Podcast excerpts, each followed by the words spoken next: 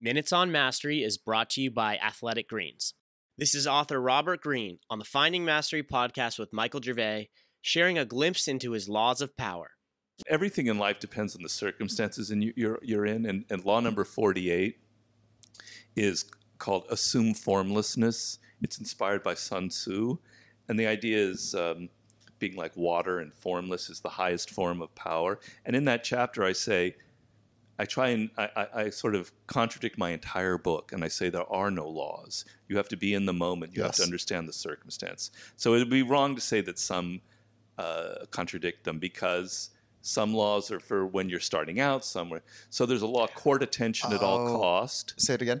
Court attention at all costs. Mm-hmm. And there's a law 37, 38 called think as you like, but behave like others. In other words, don't be too colorful. Don't be such a rebel that people think you're an asshole and they avoid you, a narcissist, etc. Learn how to fit in, even though you think differently. Well, you think those are contradict, but they don't, because they depend on where you are, who you are, what there's your strengths are. Okay. Yeah, that's a beautiful nuance. Okay. There's law number 2 is about never put too much trust in friends. Learn to work with enemies. I'm misquoting a little bit. Another law called always say less than necessary. Too much talking will get you in trouble.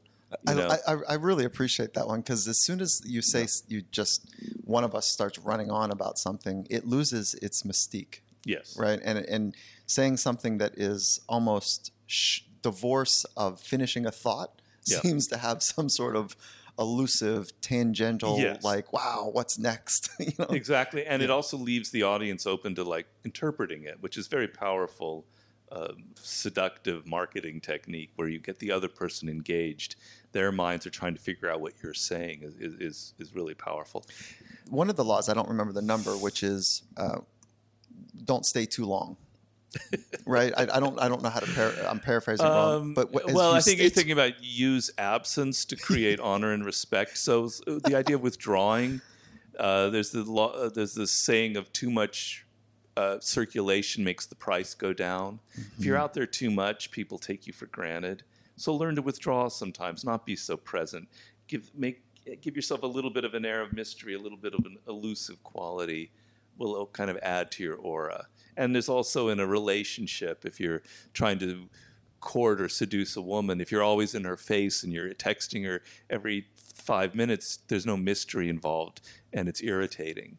But if you like spend 48 hours and you don't call her at all and you leave her on the precipice for a little bit, wow, that has power. Mm. So absence has power. For the full Finding Mastery podcast, head over to findingmastery.net or check us out on iTunes. And for a special offer from Athletic Greens, head to athleticgreens.com/findingmastery.